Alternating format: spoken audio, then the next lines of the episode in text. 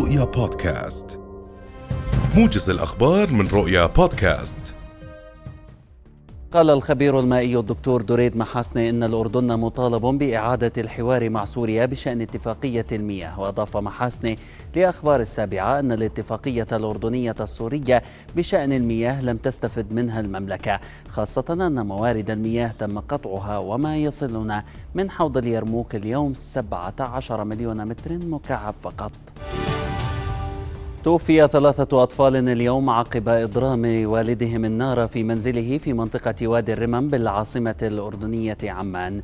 قال مصدر أمني أن شخصا أقدم على إضرام النار بمنزله إثر خلافات عائلية مبينا أنه جرى إسعاف الرجل وزوجته إلى المستشفى وهما قيد العلاج في حين فتحت الأجهزة الأمنية تحقيقا في الحادثة.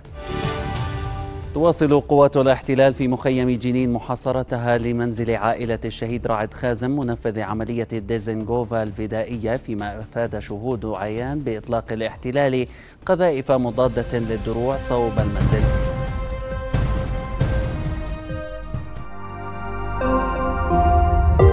رؤيا بودكاست.